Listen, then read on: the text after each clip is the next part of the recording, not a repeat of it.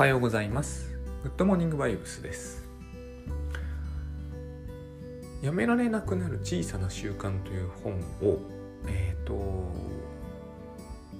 うーん僕の短著ではですね、現在、えー、紙の本になっている多分最新の本なんですが、えー、ここに書いたことって、えー、習慣化には報酬が必要だというですね、えーと、まああのーイワン・パブロフのパブロフの犬はちょっとですね、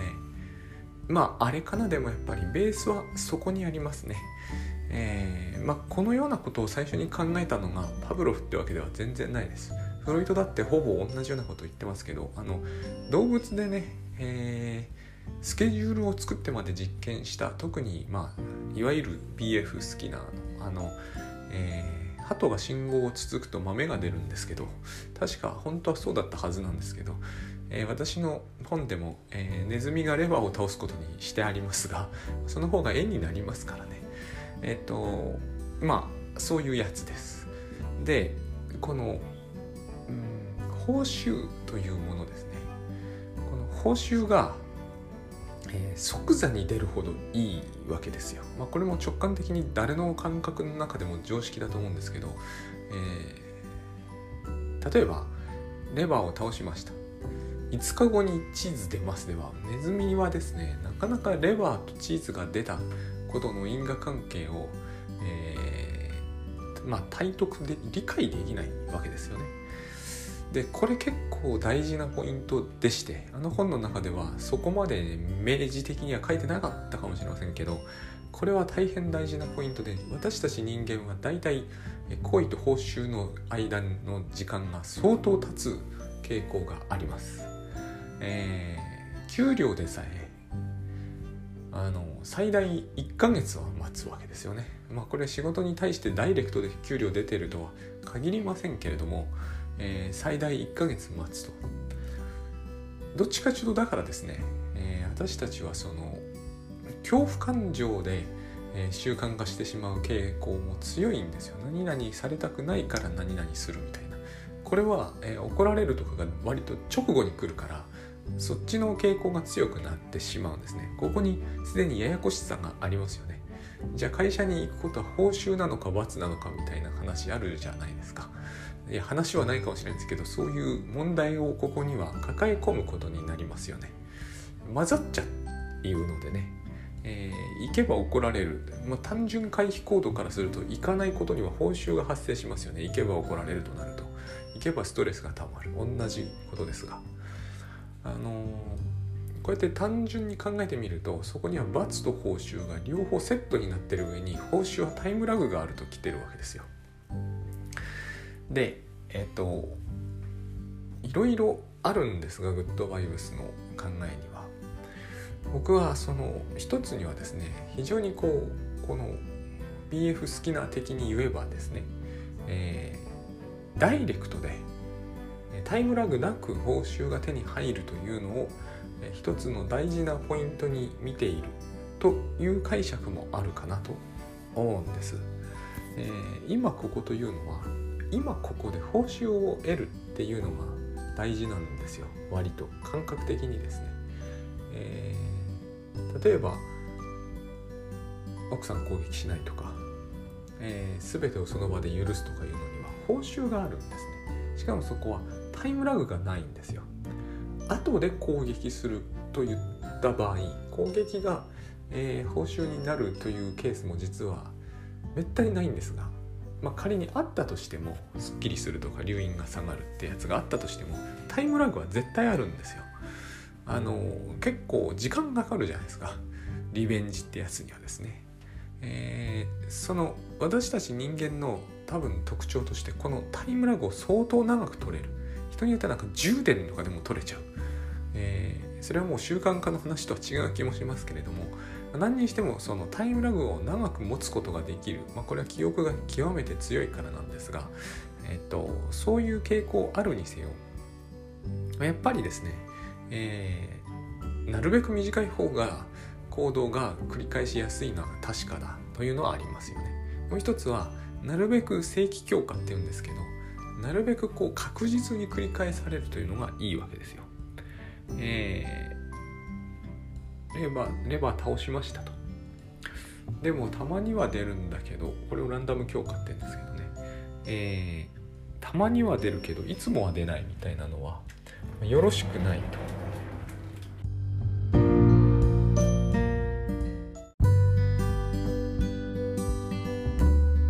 えー、すいません、あの途中途切れておりまして、一瞬今間が空きました。ちょっとどうしても対応しなければならないことが起きたんですね。えー、どこまで喋ったかな。だからそう、正規強化がいいわけです。で、この正規強化というのはつまり毎度毎度出る、えー、にじかんにいっかい出るとか、えー、にかいにいっかい出るとか、あるいはランダムで出るとかじゃなくてですね、えー、と必ず報酬が、えー、レギュラリーにっていうんですけれども、えー、確実に倒せばで出てくる。この形が一番良くて、でもよく考えてほしいんですけど、日常生活で正規強化ってほとんどありません。そうですよね。何かをした場合の報酬が絶対 ひゃくパーセント であるというのは、もうそれだったらですね、もうその行為は必ずと言っていいほど習慣化されるし、もしそんなのがあったらその習慣離れるのは相当難しいことになりかねない。で、実際にはそういうことってほとんど現実の世界ではないので、えーと、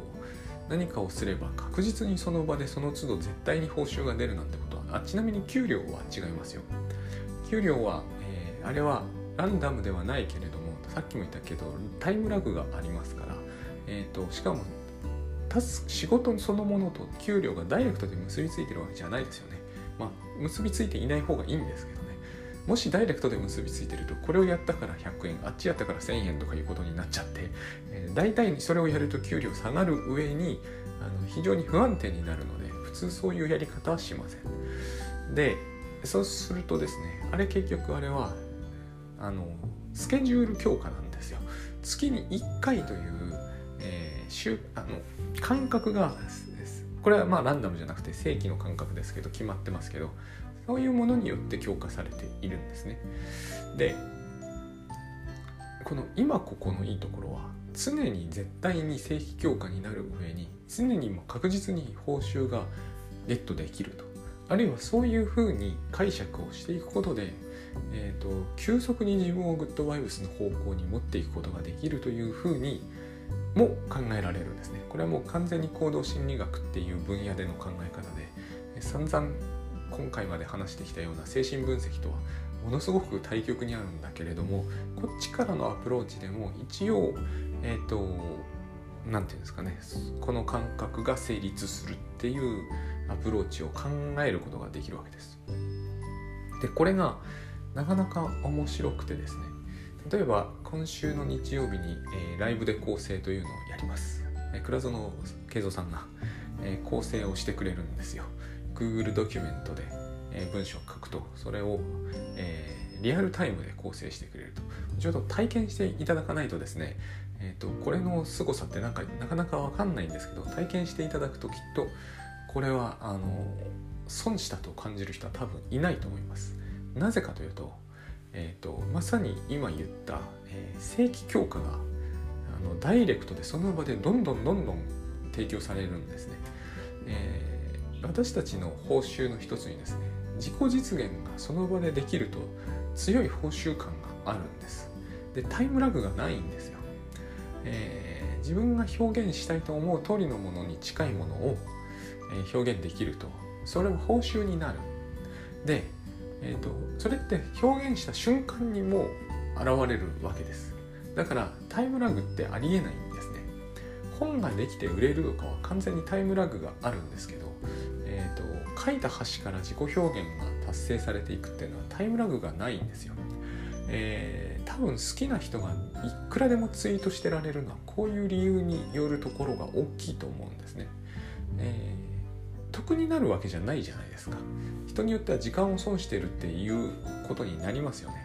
だからあれは、えー、自己表現に自己表現の習慣化と見なすこともできる。えー、もちろんツイッターをビジネスにするっていうこともできる人はできるんですけど、そこまで行く人ってめったにいませんよね。でもなんかありえないぐらいのツイート数の人って結構いますよね。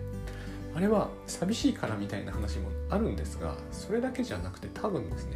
えー、表現した瞬間にそれが自己表現になるので、えー、っと一定の報酬がその場で瞬間的に確実に得られるっていうのがやっぱり習慣化として定着する上では大きいのだと思うんですね。だから逆に言うとツイートひゃくよんじゅう字では自己表現ができないと感じる人にとってはですね、あれが習慣化するのはすごく難しいと思うんです。えー、何の報酬もその場で戻ってくるわけじゃないので、えー、何にも実感できないですよね。特にやっぱりいいねの数とか、えー、リツイートされないと報酬と感じられないという人にとってみればですね、タイムラグがどうしたってありますから、で全くつかないケースの方がほとんどですから、まあ、報酬がないと、報酬のあるなしっていうのはこういうふうに特に人間の場合は現実どう解釈するかに左右される部分がとても大きいので、で実際現実の現実のどこに報酬を見出すかっていうのを人によって様々ですので、やっぱりそこがですね、あの今ここという考え方の一つの強みかなと、まあ、攻撃を返すとかリベンジするというのに比べても許すっていうのはその場でできる上に確実にその場での報酬が発生するんですよ。これも、えー、許すというのはもうすごくこう、えー、許し難く我慢ならないことだという感じを抱いている人にしてみれば報酬一切発生しないので許すことが習慣化するはずはないんですね。だから非常にここで大きな分岐点が分岐があってですね、許すことに報酬を感じられる人はものすごく簡単に許す習慣がつくし、許しまくれるわけですよね、極端に言うと。だけどこの、このことに、えーと、強い怒りや、えーと、自分の正しさから鑑みて決して許せないという人にしてみればですね、決して許すということが習慣化のスタートラインに立つことも難しいっていう状態が続きうると思うんです。ここがやっぱりこう、えー、宗教だとか、えー、マインドフルネスだとかいう話の、えーと、割と、えー、入っていきやすいケースと非常に入るのに困難なケースの分かれ道があるのかなというふうに思います。でやっぱり、えー、うさんくさいとか洗脳的だというふうに感じられるということの一つにはですね、ここに報酬が全くない場合は当然そういうことになるはずなんですよね。えー、何か殴られてもただただ耐え忍ぶみたいな、えー、それでこうハッピーになれそうな人というのは明らかに頭がおかしくなってるから、えー、洗脳に違いないっていうことになるじゃないですか。ここはつまり、えー、これも新しい概念なんですけど、行動主義の中での、まあえーと、報酬というものは解釈、特に人間の場合は解釈が入らざるを得ないので、それを報酬と見なすか見なさないかによって、えー、と習慣化に向かうかどうかっていうのは大きなやっぱり分岐があるわけです。ちなみにあの高等動物になってくるとですね、例えば猫なんかも人に頭を撫でられるのを報酬と見なす猫もいればですね、えー、それは気持ち悪いと感じる猫もいるみたいなんですよ。えー、主人を選ぶ猫みたいなのもいないわけじゃないっていう話もあるんですね。真偽のほどは知りません。ただそうであるとするならばですよ、えー、そうは猫は考えないでしょうけど、えー、撫でられてあの人間に懐いていく猫を見るとあれは洗脳されていると考えてもおかしくはないじゃないですか。まあおかしいですけど、そんなこと考えるはずないですけど、そういうことなんですよ。撫でられても嬉しくもなんともない猫から見ればですね、あれは気色悪いと、えー、何もいいことが起こってるわけじゃない、餌もらってるわけじゃないしね。だからあのああいうものは認められないっていうふうに、まあ、十分に頭が良ければね、そう考えるかもしれません。そういう違いが発生しうるということですよね。この許すってのは本当にこう心理的にどう作用するか、人によって大きな違いが、そして大きく報酬だと感じられる人にはとてもあのなんていうんですかね、他に変え難いものなんですよね。 だ, だからやっぱりそこはそういうその報酬系というものを自分の中に備えているかどうかによって、えー、判断が分かれていくところだろうと。でついでに言うとですね、私はタスクシュートについてもほぼ同じ感じを抱くんですね。えー、っとこのタスクシュートのいいところは今ここと全く同じで、えー、タイムラグがないってところにあるんです。どんなタスクを実行しても、つまり並んでいる全ての行動はですね、えー、そこに満足を見出そうとする限り必ず満足できる、えー、満足できないような行動はそこにはないっていう感じがあるんですよ。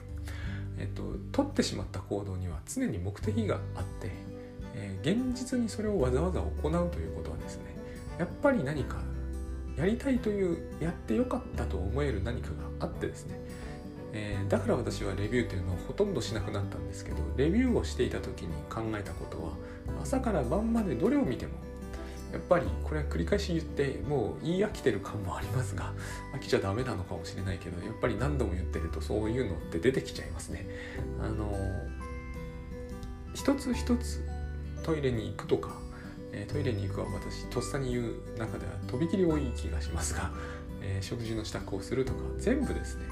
非常に理にかなって見えるんですよ。まあ時にというか仕事の前に YouTube 見ちゃうということもありますが、見ちゃうというふうにその時思っても、後でそれを見てみるとやっぱりここで YouTube 見るのは自然だなっていうのがあったりするし、やっぱり見て面白かった面がゼロであったら見ないんですよね。えーと、あつ森やるとか野球見るとかも全部そうです。無駄だというのは、無駄だという価値観が社会にあるのは分かりますが、分かるし当然ですけれども、えーと、それはやっぱり他人の言うことであって、私の内面に詳しく尋ねてみればですね、野球見たかったと、見てよかったところは間違いなくあるっていうのが出てくるわけですね。そうすると、えー、間違いなく ひゃくパーセント ダメだった行動っていうのが見出せなくなっていきます。ということは、えー、安心してどの行動も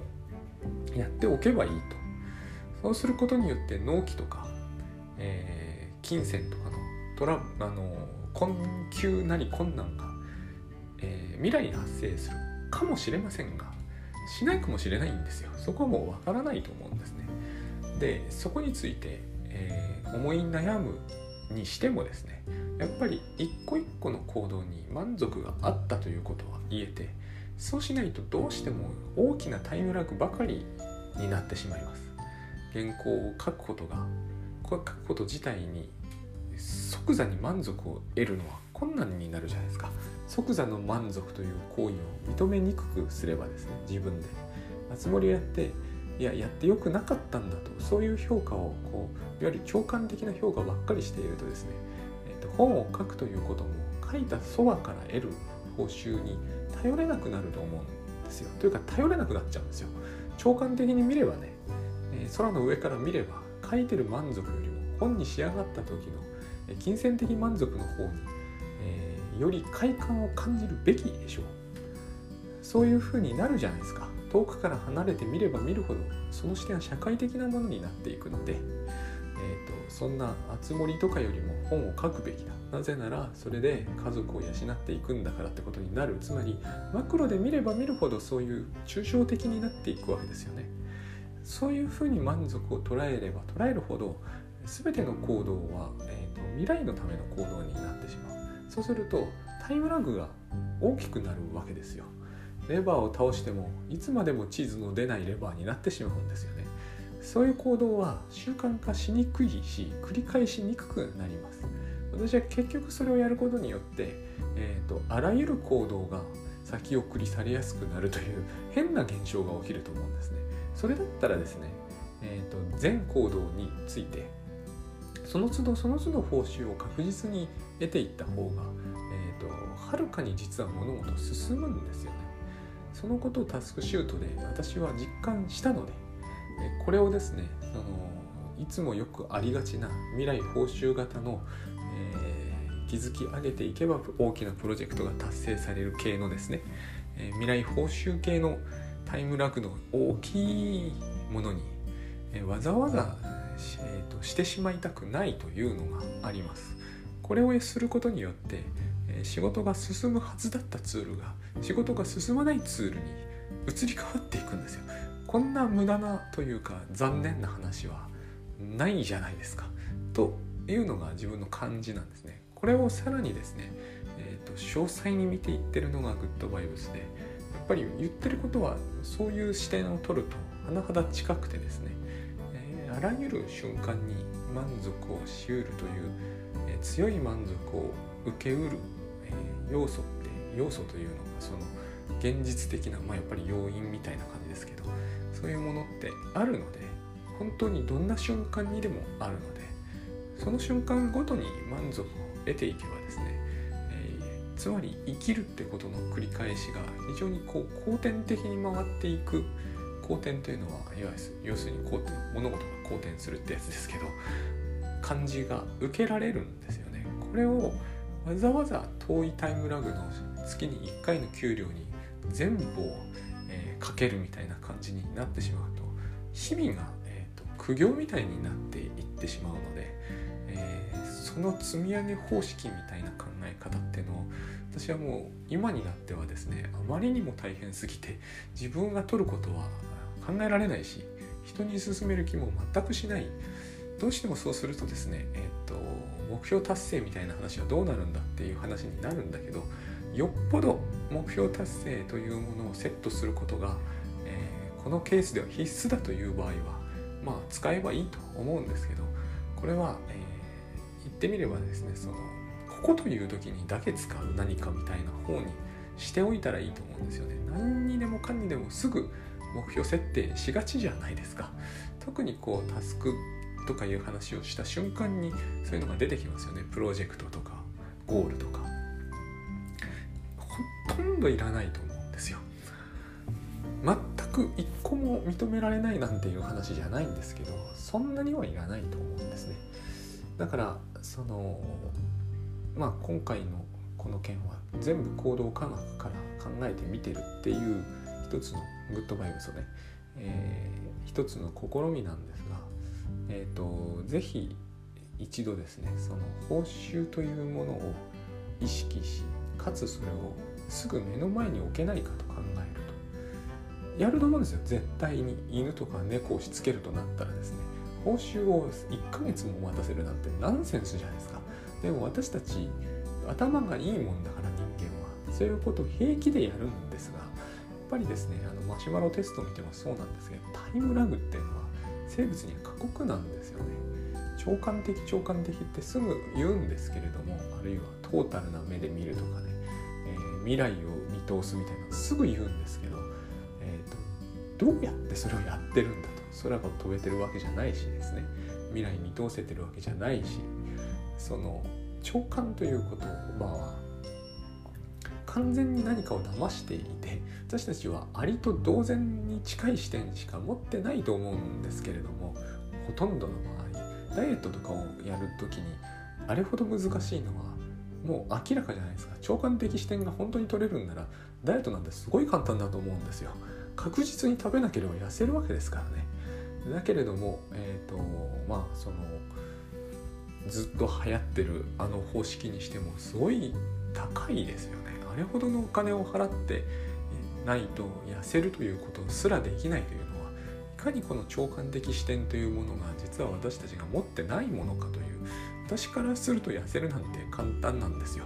ろくじゅっキロを超えたことなんて人生でほとんどないわけですから。でもこれは私に長観的視点があるわけでも何でもないんですよ。私にとってはその食べなくても飢餓感なんて発生しないという、それだけなんですよ。それだってぐーっと食べなければ絶対飢餓的な状態になりますしね。あのただ食べないでいるということは、つまり私今運動もほとんどしてないけど体重はろくじゅうやっぱ超えないんですね。その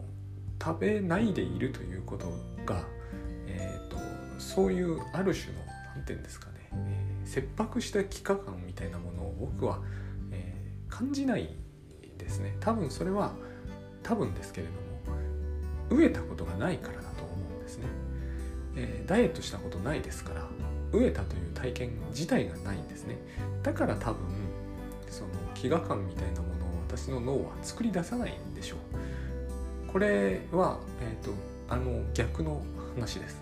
えー、回避単純回避系が僕の脳には発生しない。あれは単純回避がゆえに食べているわけです。飢餓感が怖いから、それを回避するために食べるという行動が習慣化すると、そういうものだと思うんですね。そういうのは私ないんですよ。食に関してはバッシーが働いた記憶が全くないので、だから楽なんですけれども、そういうことを考えただけでもですね、やっぱり報酬のタイムラグを広く取るほど、えーと、物事を困難にすることはないと思います。たまにはしょうもないと思うんですけどね。例えばオリンピックのアスリートオリンピック目指すアスリートの人は長観的視点ではないと思いますけれども、よねんごとか最大で目指してるわけだから、もうこれ長期的視点を取るしかないですよね。ただこれが必要なのは本当に稀なケースだと、そういうことだと思います。